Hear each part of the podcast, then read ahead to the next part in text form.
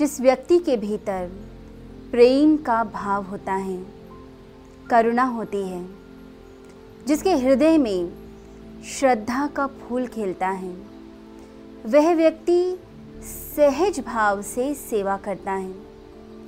सभी प्राणी मात्र के प्रति उसके भीतर संवेदनशीलता होती है। वह सेंसिटिव होता है इस यूनिवर्स के लिए, इस प्रकृति के लिए। जब प्रेम का भाव, करुणा का भाव आपके भीतर आना शुरू होता है, तब आप समस्त प्राणी मात्र के कल्याण के लिए सोचते हैं। तब आप स्वार्थी नहीं होते। तब आप निस्वार्थ भाव से जीवन को जीते हैं। यदि कोई व्यक्ति परेशान भी है तो आप उसके पास जाकर उसकी परेशानी को दूर करना चाहेंगे। आप उस समय अपने बारे में नहीं सोचेंगे। आप दूसरे व्यक्ति की खुशी के बारे में सोचेंगे। आपको लगेगा कि दूसरों की खुशी में ही मेरी खुशी है।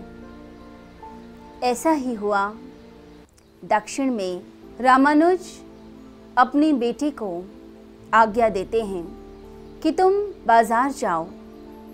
बाज़ार जाकर कुछ अच्छे फल लेकर आ जाओ। उनका बेटा मार्केट में जाकर फ्रूट्स लेने के लिए गया। पूरा दिन उसका बीत गया, परंतु उसे अच्छे फल नहीं मिले। आखिरी में जब वह एक दुकान पर पहुँचा तो वहाँ जाकर जैसे ही फल लेने गया, तभी उसके सामने एक व्यक्ति आ गया। वह व्यक्ति बहुत ही बूढ़ा था और साथ ही साथ भूख से विचलित था बिलक कर रो रहा था। अब बच्चे के मन में कोमल भावनाएँ उठने लगी। उसके हृदय में आया कि मैं अपने लिए, अपने परिवार के लिए फल ले रहा हूँ और इधर यह बूढ़ा व्यक्ति, यह भूख से बिलख रहा है, यह रो रहा है, मैं कैसे अपने परिवार के लिए फल ले सकता हूँ? उस बच्चे ने तुरंत अपना निर्णय बदल लिया।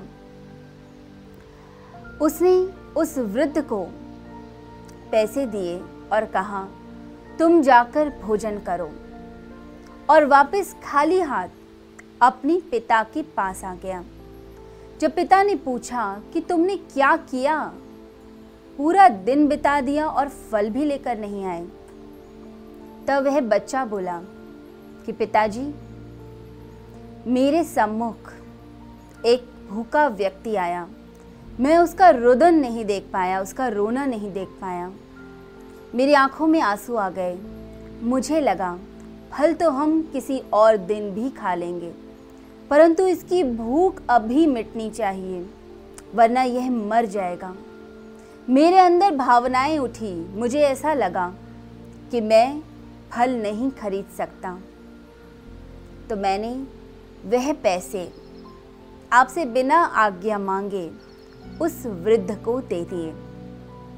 उसके बाद जो मेरे भीतर शांति आई, जो भीतर संतोष आया, वह अतुलनीय था। ऐसा संतोष, ऐसा प्रेम, ऐसी संतुष्टि मेरी ज़िंदगी में पहले कभी नहीं आई। उसके पिता देखकर अचंभित हो गए। और कहने लगे, पुत्र, तुम एक दिन एक महान संत बनोगे, क्योंकि तुम्हारे भीतर बचपन से ही इतनी कोमल भावनाएँ हैं। तुम इतने संवेदनशील हो, दूसरे की भावनाओं को समझने लग गए हो। दूसरे के रुदन को देखकर तुम्हारे हृदय में पीड़ा होती है। तुम सच्ची सेवा कर पाओगे। और कहा जाता है कि बाद में वही बच्चा बड़ा होकर दक्षिण का एक प्रसिद्ध संत बना, संत रंगदास।